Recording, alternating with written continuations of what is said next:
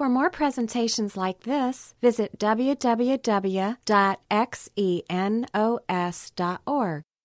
We're going to be looking at Daniel chapter 7. We're kind of in the middle of a complex section in the book of Daniel. And this chapter that we're going to be looking at really could be called the climax of human history. Um, a couple years ago, YouGov put out a survey asking people what will most likely cause the apocalypse. And of course, the answers that were put forward were very interesting. 28% said nuclear war. Obviously, that's uh, entirely plausible. 16% said climate change. 2% said zombies. always got to worry about those zombies. 1% said alien invasion. It's kind of a pessimistic view of aliens, I guess. 16% said Judgment Day. And you're not talking about Arnold Schwarzenegger uh, in his movie. Um, 9% said worldwide revolution. And 20% says they don't believe in it. So it's interesting. A lot of people have different opinions, but the majority of people fear that there will be an apocalypse. Maybe not something that will look like the biblical version of the apocalypse, but God has his own version. He says that human history will look a certain way and that it will have a definite end. Um, Martin Rees wrote a book entitled Our Final Hour A Scientist's Warning How Terror, Error, and Environmental Disaster Threaten Humankind's Future in This Century on Earth and Beyond. He says, the odds are no better than 50 50 that our present civilization on earth will survive to the end of the present century. I guess you don't have to really read his book to know what his stance is on the events of human history. George Wald, who is a Nobel Prize winning scientist at Harvard, says, I think human life is threatened as never before in the history of this planet not just by one peril, but by many perils that are all working together and coming to a head at about the same time. Of course, we don't have to be well informed about all the, of the different factors that could put our planet into peril. But I think all of us have a sense that we live in uncertain times, that the way things are going can't continue on forever. And the Bible would agree with that. The Bible says that unlike the Eastern view of history, human history isn't cyclical in nature, it's linear. In other words, there's a definite beginning and a definite end. And the end might actually surprise you the way it plays out. Now, let's look at Daniel's vision in Daniel 7, verse 1. And let's just read through the vision that he has, this dream, and then we'll do a little bit of interpretation. Earlier, during the first year of King Belshazzar's reign in Babylon, Daniel had a dream and saw visions as he lay in his bed. He wrote down the dream, and this is what he saw. In my vision that night, I, Daniel, saw a great storm churning the surface of the great sea, probably talking about the Mediterranean, with strong winds blowing from every direction. Then four huge beasts came out of the water. Each were different from the others. The first beast was like a lion with eagle's wings. As I watched, its wings were pulled off, and it was left standing with its two hind feet on the ground, like a human being, and it was given a human mind. Then I saw a second beast, and I looked, it looked like a bear. It was rearing up on one side, and it had three ribs in its mouth between its teeth and I heard a voice saying to it, Get up, devour the flesh of many people. Then, thirdly, of these strange beasts, I saw one that looked like a leopard. It had four birds' wings on its back, and it had four heads.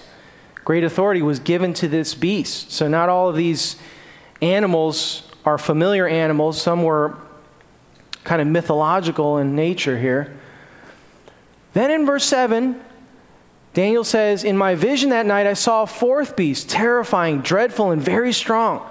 It devoured and crushed its victims with huge iron teeth and trampled their remains beneath its feet. It was different from any of the other beasts, and it had ten horns. This is the first portion of Daniel's dream that he has. So let's try to interpret the dream. Now, luckily, you know, God doesn't sort of leave us speculating as to what all of this imagery entails. He actually tells us. He, later on in the chapter, actually reveals to Daniel what these, these different beasts refer to. So in verse 2 and 3, Daniel saw a great storm churning the surface of the great sea with strong winds blowing from every direction. Then few, uh, four huge beasts came out of the water, each different from the others. First of all, he talks about the great sea, and this likely refers to the um, world population, humans. And we don't have to speculate about this because later in Daniel 7, verse 17, God reveals these few, four huge beasts represent four kingdoms that will arise from the earth. So the Great Sea represents humanity and the, and the nations. Then in verse 4, we're told that the first beast was like a lion with eagle's wings. Now, this lion with eagle's wings probably refers to the king of Babylon, Nebuchadnezzar, and his kingdom. And um, one of the reasons why we think this is because it says its wings were pulled off and it was given a human mind. If you were with us throughout our Daniel series, this probably refers to that event where Nebuchadnezzar lost his mind, remember, and he was grazing like a cow in the middle of a field. And, um, you know, his hair grew really long. And then eventually, God restored him back to his place of prominence as the king of Babylon and gave him back his sanity. That's probably what this element is referring to. Also, Jeremiah 4, verse 7 actually uses this imagery of a lion with eagle's wings to describe Babylon. And interestingly, um, excavations in this area have uncovered uh, images of lions with eagle's wings. This is from the Louvre, um, and it is a relief that was found in the west courtyard of the palace in Susa, Iran, which would be where Babylon was located thousands of years ago. So, it's pretty clear that this refers to Nebuchadnezzar and Babylon. Then in verse 5, Daniel says, I saw a second beast that looked like a bear is rearing up on one side, and it had three ribs in its mouth between its teeth. And I heard a voice saying to it, Get up and devour the flesh of many people. Now we know that the Media Persian Empire was a dominant empire, much bigger than Babylon, and yet lesser in quality. And this description of rearing up on one side probably describes how the Persians overtook the Medes at one point, and that these three ribs that the, the bear devours probably refers to the major conquests of the Media Persian Empire. It corresponds with their conquest of the Lydian, Chaldean, and Egyptian empires under Cyrus. So, this fits neatly with what we see in history. And also, Daniel in chapter 8, verse 3 and 4, has another vision where he says, A ram with two long horns standing beside, there was a ram with two long horns standing beside the river, and one of the horns was longer than the other one. Very similar imagery to the bear, right? Where one part of the bear is standing up, even though it had grown later than, uh, than the other one. And he plainly states in verse 20 that the two horned ram represents the kings of Media and Persia. And this fits what we saw in Daniel chapter 2 when we studied that the last time we were in Daniel. So this corresponds to Daniel's uh, first interpretation of Nebuchadnezzar's dream. Then in verse 6, the third of these strange beasts appeared, and it looked like a leopard. It had four birds' wings on his back and it had four heads. Great authority was given to the beast. This would fit real neatly with Alexander the Great, who, in this incredible conquest, pretty much dominated the entire known world at the time in about 10 years. And so the leopard, a very quick animal, I mean, it's not like, you know, the fastest land animal on earth, but it's really fast. It would be if it had wings on its back. But um, the point is that Daniel is trying to emphasize the speed in which this animal has. And Alexander, in his whirlwind campaign, was able to overtake really the known world up to the Indus Valley in India. So, an amazing conquest. But at the completion of his campaign, he actually died. And upon his death, when they asked, Who will be your successor? he said, I'll leave it to the strongest. And so, what ended up happening was his four main generals ended up dividing his kingdom into four territories, which ended up representing the Macedonian Empire. And so that's what the four heads refer to. In Daniel 8, verse 21 and 22, again, Daniel has this vision, this time of a shaggy male goat, which represents, he says, the king of Greece. And the large horn between his eyes represents the first king of the Greek Empire, Alexander. The four prominent horns that replace the one large horn show that the Greek Empire will break into four kingdoms, but none as great as the first.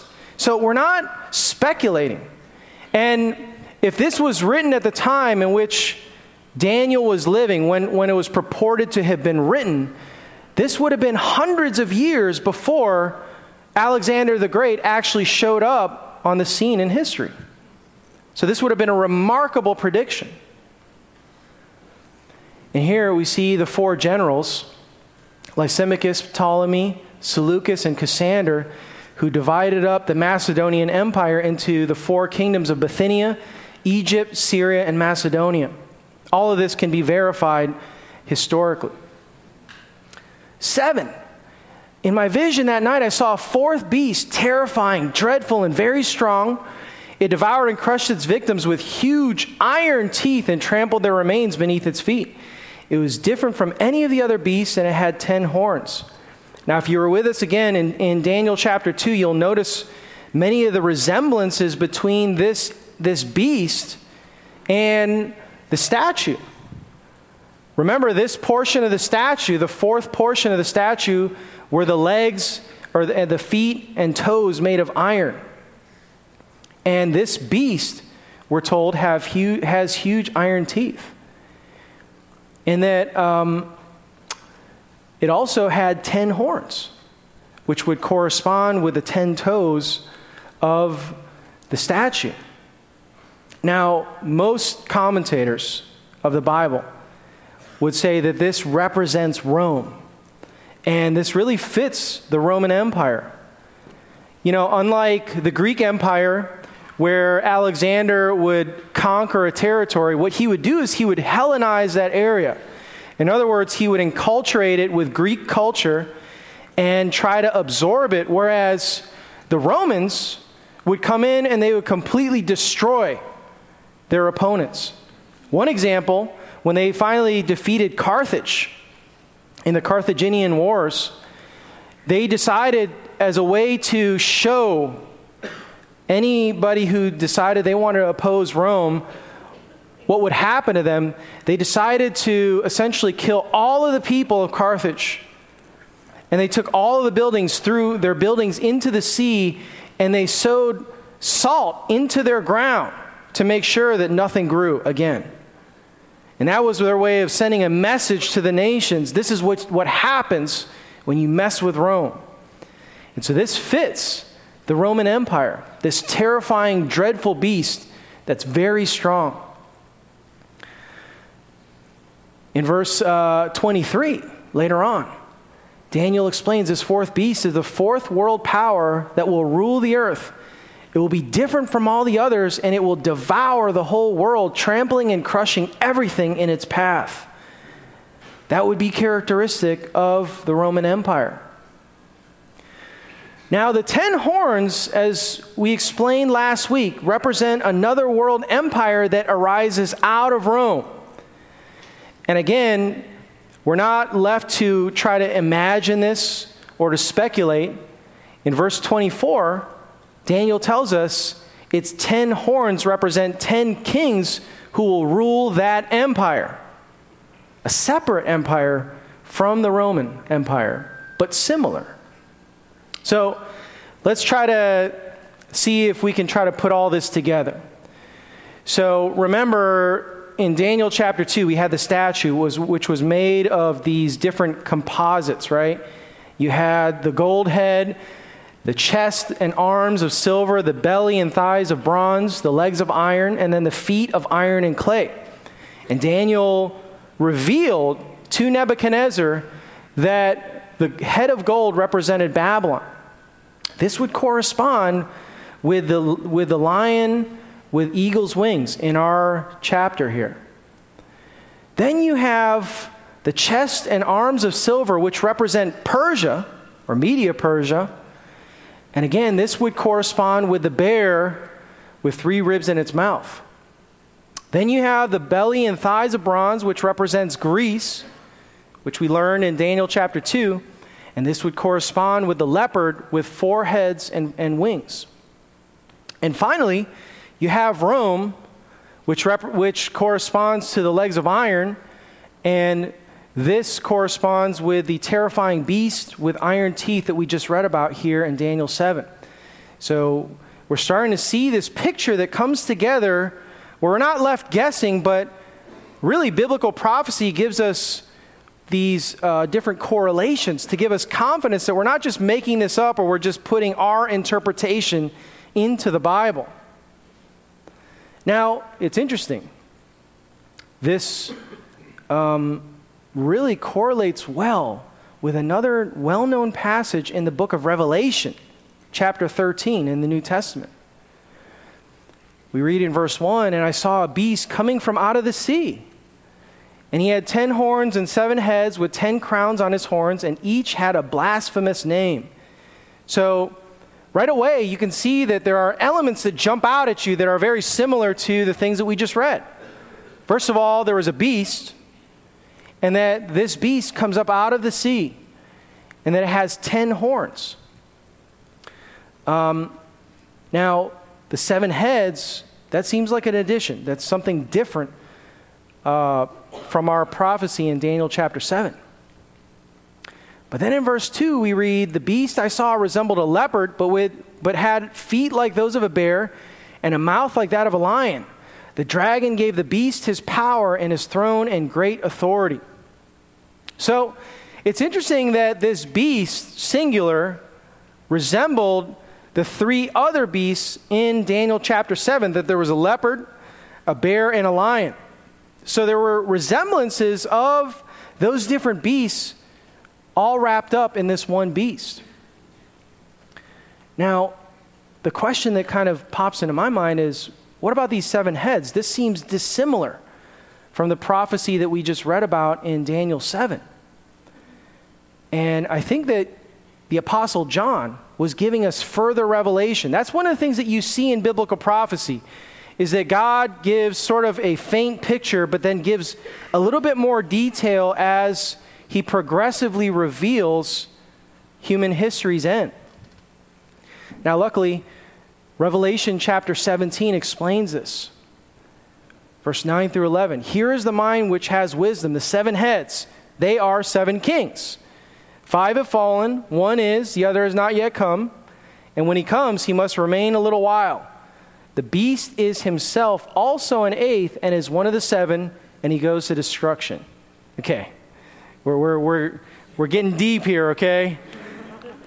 Don't, don't let the elastic snap here. Just hold on, okay? So, first of all, he says that there are seven heads, and then he uses this cryptic phrase or clause five have fallen one is, the other is yet to come. Okay, what does that even mean? All right? Let's try to break this down.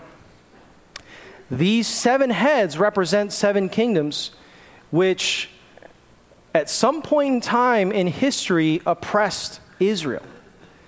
And we can easily identify this from human history.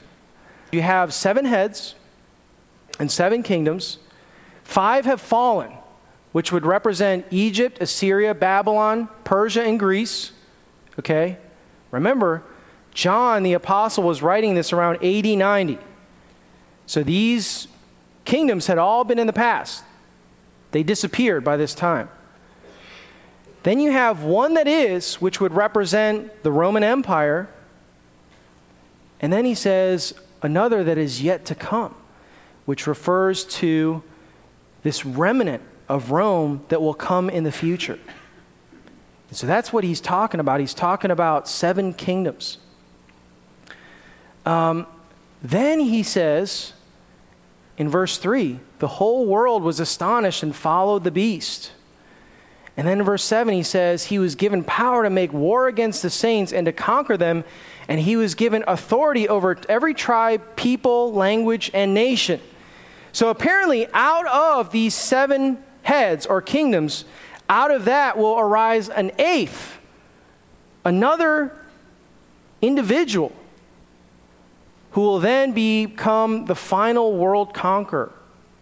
And apparently, he will achieve the kind of power that um, world rulers of the past have dreamt about. Because John tells us that he was given authority over every tribe, people, language, and nation. This is like four ways of saying the same thing. That means everyone minus no one. He's going to be the absolute world ruler. And so it's interesting that there's this individual, the beast, who shows up. And it's, I think, it, it looks like this beast figure is an individual, a human being, um, who in many ways seems to resemble that little horn that we read about in Daniel chapter 7. Let's go back to uh, Daniel 7, verse 8. As I was looking at the horn, suddenly another small horn appeared among them. And again, in verse 24 through 27, Daniel explains another king will arise, different from the other ten. He will defy the Most High and oppress the holy people of the Most High. They will, place, they will be placed under his control for a time, times, and half a time. But then the court will pass judgment and all his power will be taken away and completely destroyed. So apparently, there's this individual, a world ruler, who will gain power who Daniel calls the little horn. But at some point, God will seize control from him and pass judgment upon him. Then the sovereignty, power, and greatness of all the kingdoms under heaven will be given to the holy people of the Most High. His kingdom will last forever, and the, all rulers will, will serve and obey him. So apparently, this hasn't happened yet because clearly we're not living in a state where God is established his rule. So, this is a future event, and it refers to an individual who, who will rule a future world empire. So, let's try to make a little comparisons here and, and see if we can connect these two the little horn of Daniel 7 and the beast of Revelation 13 and 17. First of all, in Daniel 7, we read that after them, 10 kings will arise, and another king will arise from them, different from the earlier ones. In Revelation 17, we're told that the ten horns are ten kings, but for one hour they will receive authority as kings along with the beast. So this beast figure is actually different from those ten kings. And so it appears that these two individuals are the same person. What about in Daniel 7, verse 25? He will try to change the set times and the laws for a time, times, and half a time, which most students of the Bible would agree is a Hebrew idiom for three and a half years, time, which is one year, times, which is two years, and half a time. So three and a half years. In Revelation 13, verse 5, we're told that the beast was given authority for 42 months, three and a half years. Very interesting. In Daniel 7, verse 21, Daniel says, I kept looking, and that horn was waging war with the saints and overpowering them, which, you know, saints just refers to those whom God has distinguished as his people. Doesn't mean like they're holier than most people.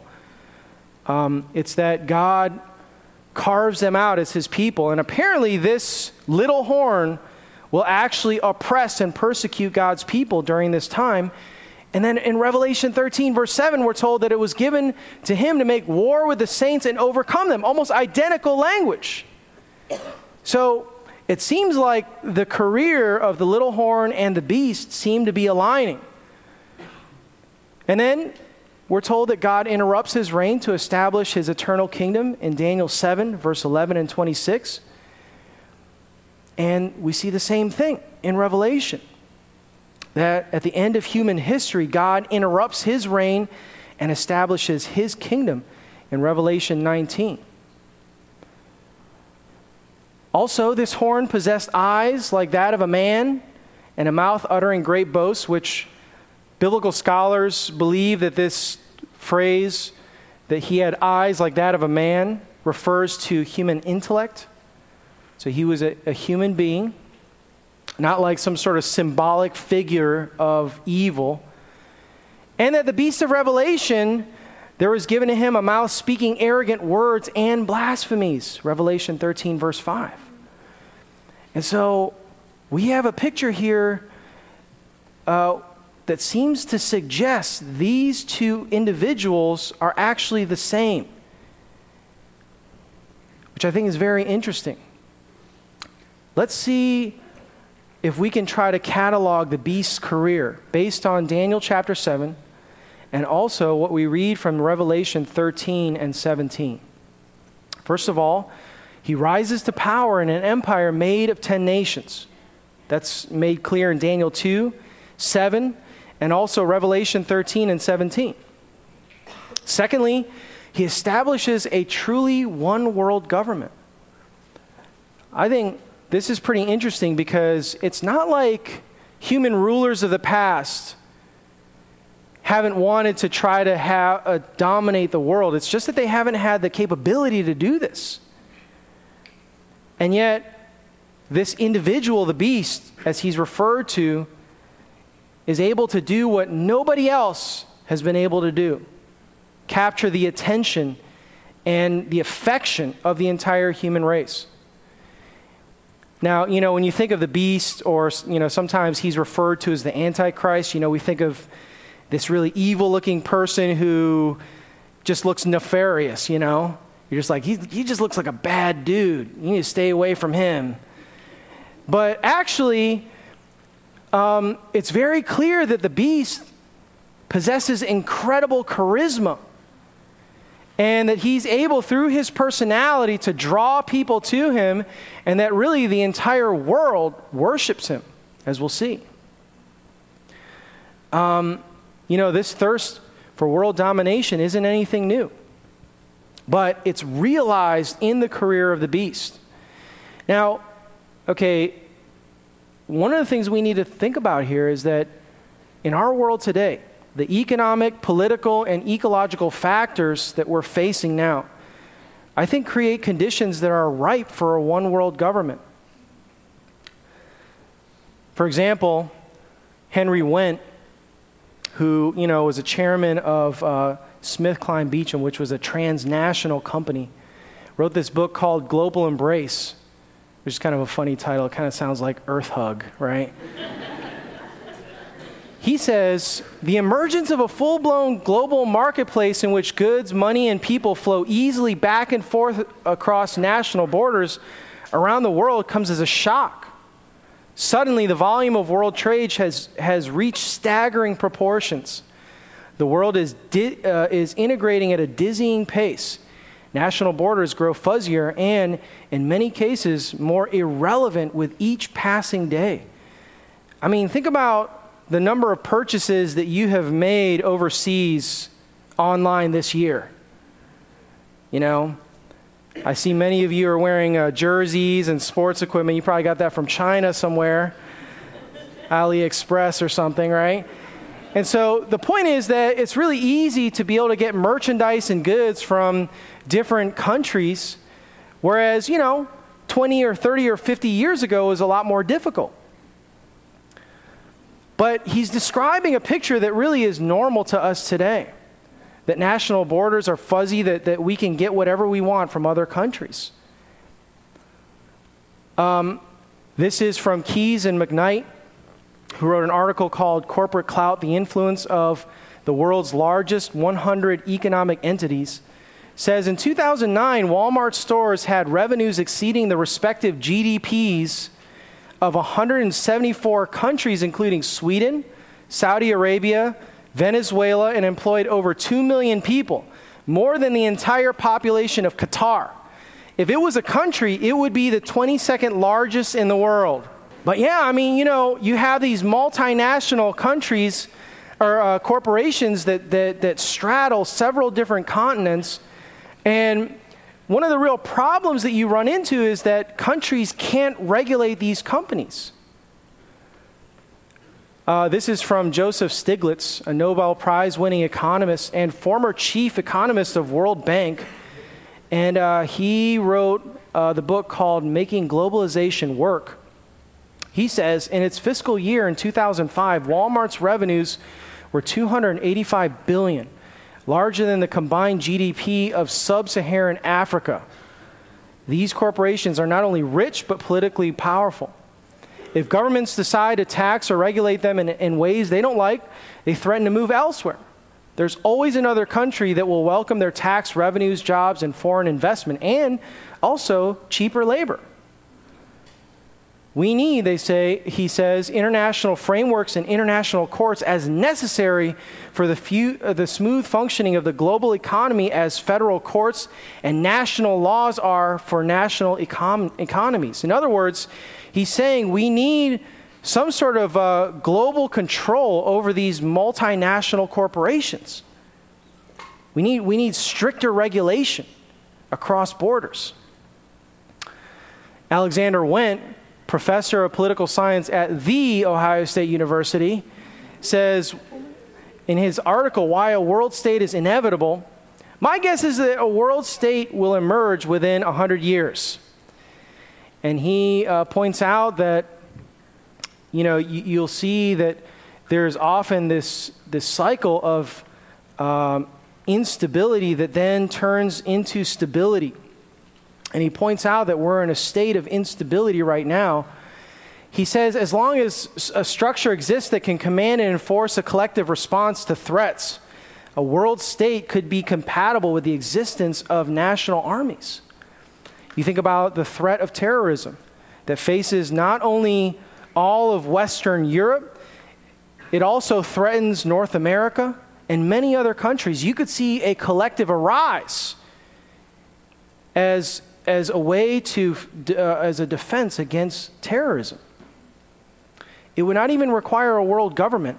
If by this we mean a unitary actor with one person at the top whose individual decisions are final. In short, as long as it has a common power, legitimacy, sovereignty, and subjectivity, we should not prejudice the form, uh, the form a world state might take. The EU is already not far from meeting those requirements on a regional level. Were a completed EU like structure to be a globalized, it would be a world state. And um, just recently in the news, we heard that uh, the EU has uh, actually formed a standing army. And so uh, some of the research that I had from Daniel chapter 2 is a little bit older, but apparently they've made progress since then. Also, uh, you think about some of the ecological crises that we face for example, the shortage of water in the world. Here's some interesting statistics. Of all the water on earth, only 2.5% is fresh water and is suitable for drinking. Of the 2.5%, almost three quarters is frozen in the glaciers of Antarctica and Greenland for now. And only 0.007% of all water on earth is directly accessible for human use, like lakes, rivers, and aquifers And this output is decreasing each year. Of course, salt water can be desalinized for human drinking, but requires energy intensive treatment plants. For example, in the Middle East, what they're doing is they're actually subsidizing water for the people by selling off their oil wholesale. Because they know that if there's a water shortage crisis in their country, there's going to be a revolt. And they can't keep up. It's a huge problem. Jorgen Randers wrote a book called 2052 A Global Forecast for the Next 40 Years. He's a Norwegian professor of climate studies. He says, all in all, this will mean bigger governments in the decades ahead, a larger role for the state, higher taxes, and a larger share of investments in the GDP. The prime example is the climate challenge. It is truly a global problem. The temperature will rise everywhere, irrespective of who is the source of the emissions. In other words, it's not good enough for just our country to deal with our emissions. There needs to be some sort of collective regulation over emissions throughout the world if we want to try to, uh, you know, solve this problem. And so you could see why a, a, a one world government would easily solve that problem. Also, we know that uh, from Revelation that the beast will be able to control what people buy and sell worldwide. In Revelation 13, verse 16 and 17, we're told that he required everyone, small and great, rich and poor, free and slave, to be given a mark on the right hand or on the forehead, and no one could buy or sell anything without that mark. Could you imagine anything in the ancient world that would even fit this at all? I mean, you know, they, they were trading silver nuggets and, and coins. I mean, this describes a cashless society where you could make transactions, you know, electronically. I mean, something like this would have been unheard of back when John was living in 80, 90. And yet today, it's not that far fetched to think that the government could control all of your spending. In fact, some of you are really paranoid that that's going to happen. Interestingly, the FDA approved in 2004 a computer chip for humans uh, called the VeriChip, now called Positive ID. And in this article, it says with the pinch of a syringe, the microchip is inserted under the skin in a procedure that takes less than 20 minutes and leaves no stitches. Silently and invisibly, the dormant chip stores a code that releases patient specific information with a scanner when they pass over it. Um, you know, India in 2010 launched a project to ID 1.2 billion people, according to this Wall Street Journal article. Read India's vaunted tech savvy is being put to the test this week as the country embarks on a daunting mission, assigning a unique 12 digit number to each of its 1.2 billion people. Now, you'd be thinking to yourself, why would any sane human being do this? Register themselves to the government like this?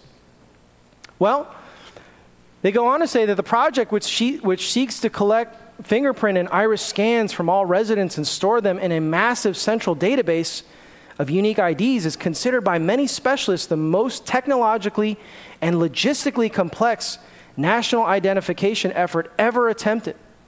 Officials say early data already shows how unique IDs could reduce corruption at the state's 43,000 ration shops which distribute subsidized food to the poor.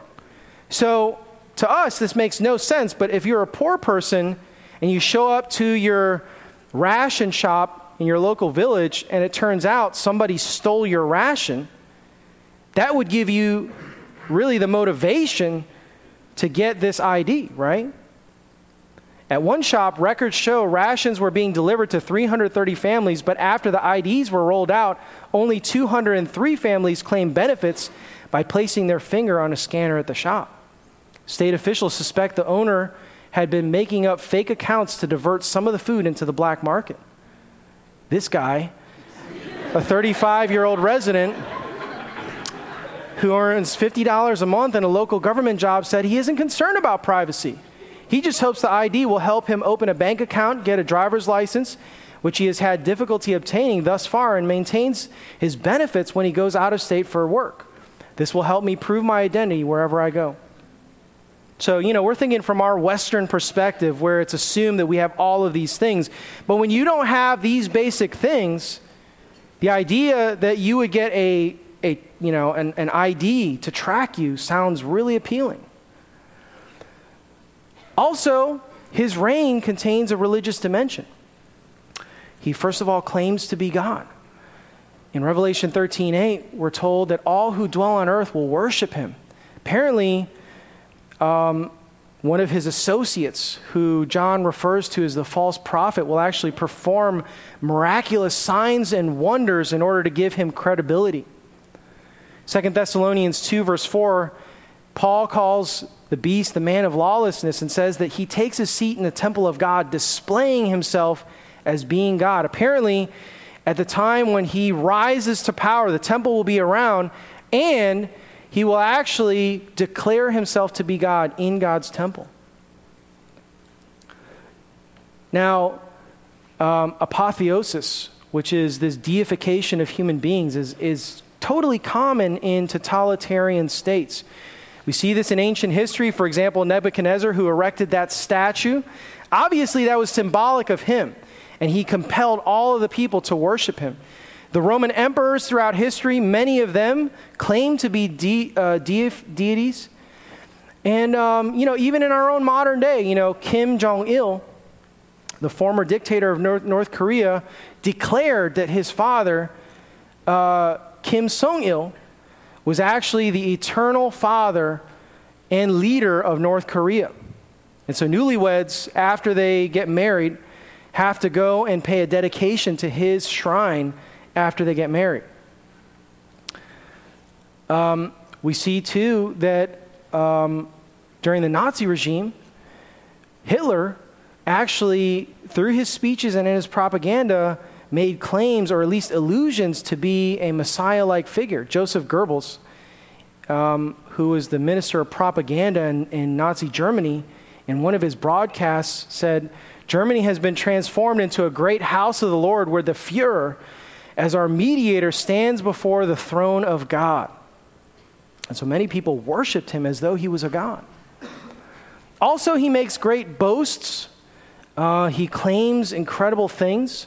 And again, this is not uncommon among dictators and totalitarian rulers. For example, Kim Jong il, uh, while he was alive, uh, claimed that, during, uh, and he must have doctored this, that Official North Korean records suggest that when he was born at the mountain or the foot of Mount Paektu, which is North Korea's sacred mountain, on February 16, 1942, a double rainbow appeared and a comet, comet traversed the sky.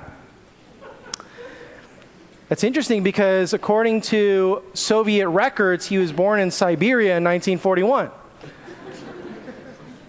According to a USA Today article, the North Korean Ministry of Information claimed that he had 11 holes in one in his first game of golf. In fact, his 17 bodyguards personally testified that he shot a 38 under round of golf. According to The Guardian, in 2000, a new food invented by Kim Jong il called gogiapang uh, was introduced to North Koreans. It was described as double bread with meat, but took on an uncanny appearance of a conventional hamburger. so Kim Jong il claimed to invent the hamburger.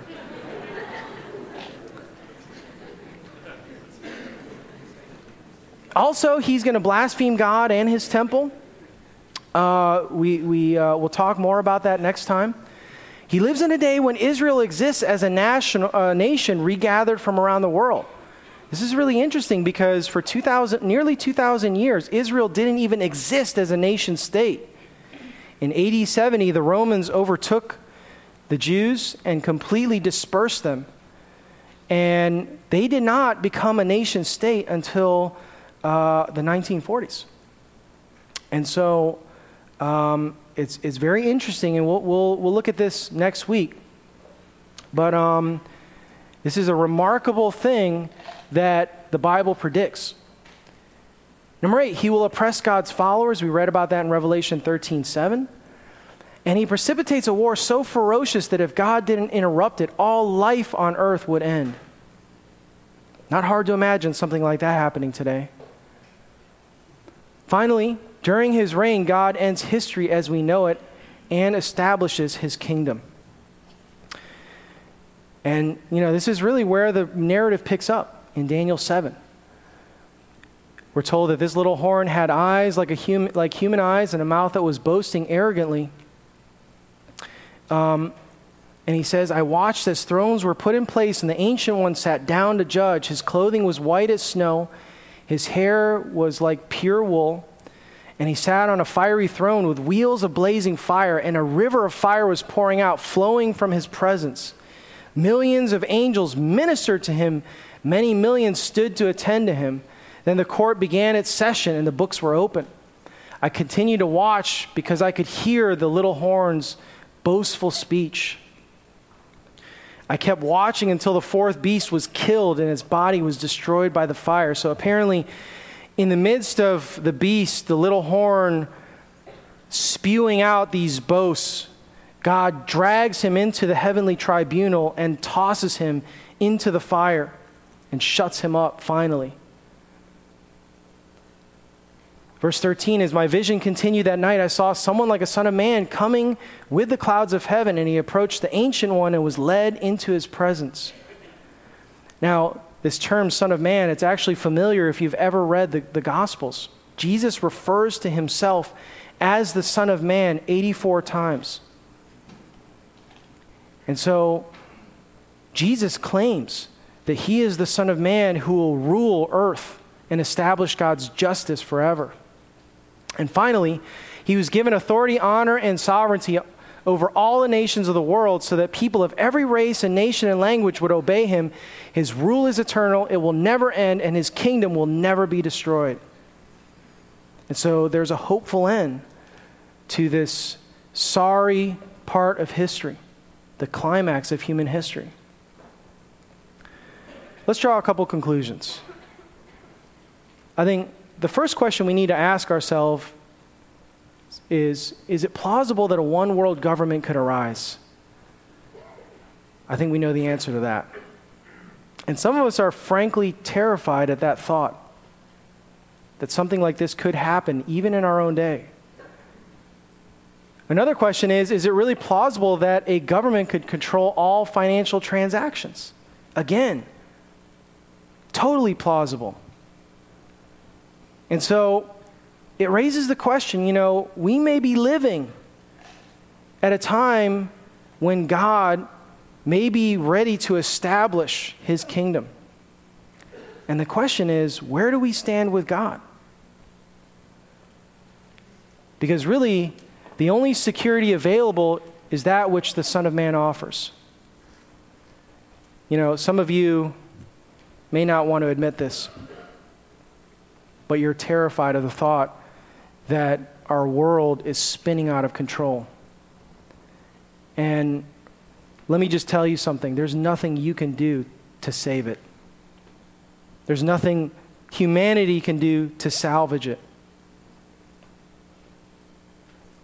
But God says that He is sovereign and that He is giving us an opportunity to turn to Him and to be a part of the eternal kingdom that He will establish. And we can do that through Jesus Christ. Next time, we're going to look at one of the most incredible modern fulfillments of biblical prophecy. So if you are new, I would encourage you to come and check that out. Actually, the next couple weeks, Dan, Daniel chapter 8 and Daniel chapter 9. I know that uh, many of us are terrified of, uh, you know, oppressive, totalitarian ruler rising to power and oppressing us in the world. Um, we've seen it happen throughout the world. It's not like that's uncommon. And um, we look forward to the day when that will no longer be a threat, when you will finally establish your just kingdom on earth, and that we can live in harmony and peace with one another, and most importantly, live in peace with you. And uh, we know that the way for us to experience that peace with you comes directly from what you did for us on the cross through Jesus Christ.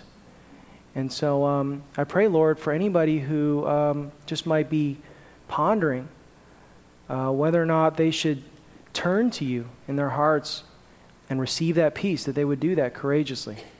Pray that in Jesus' name. Amen. This study was recorded at Xenos Christian Fellowship and is copyrighted. You may freely copy and distribute it as long as you keep it intact and do not sell it.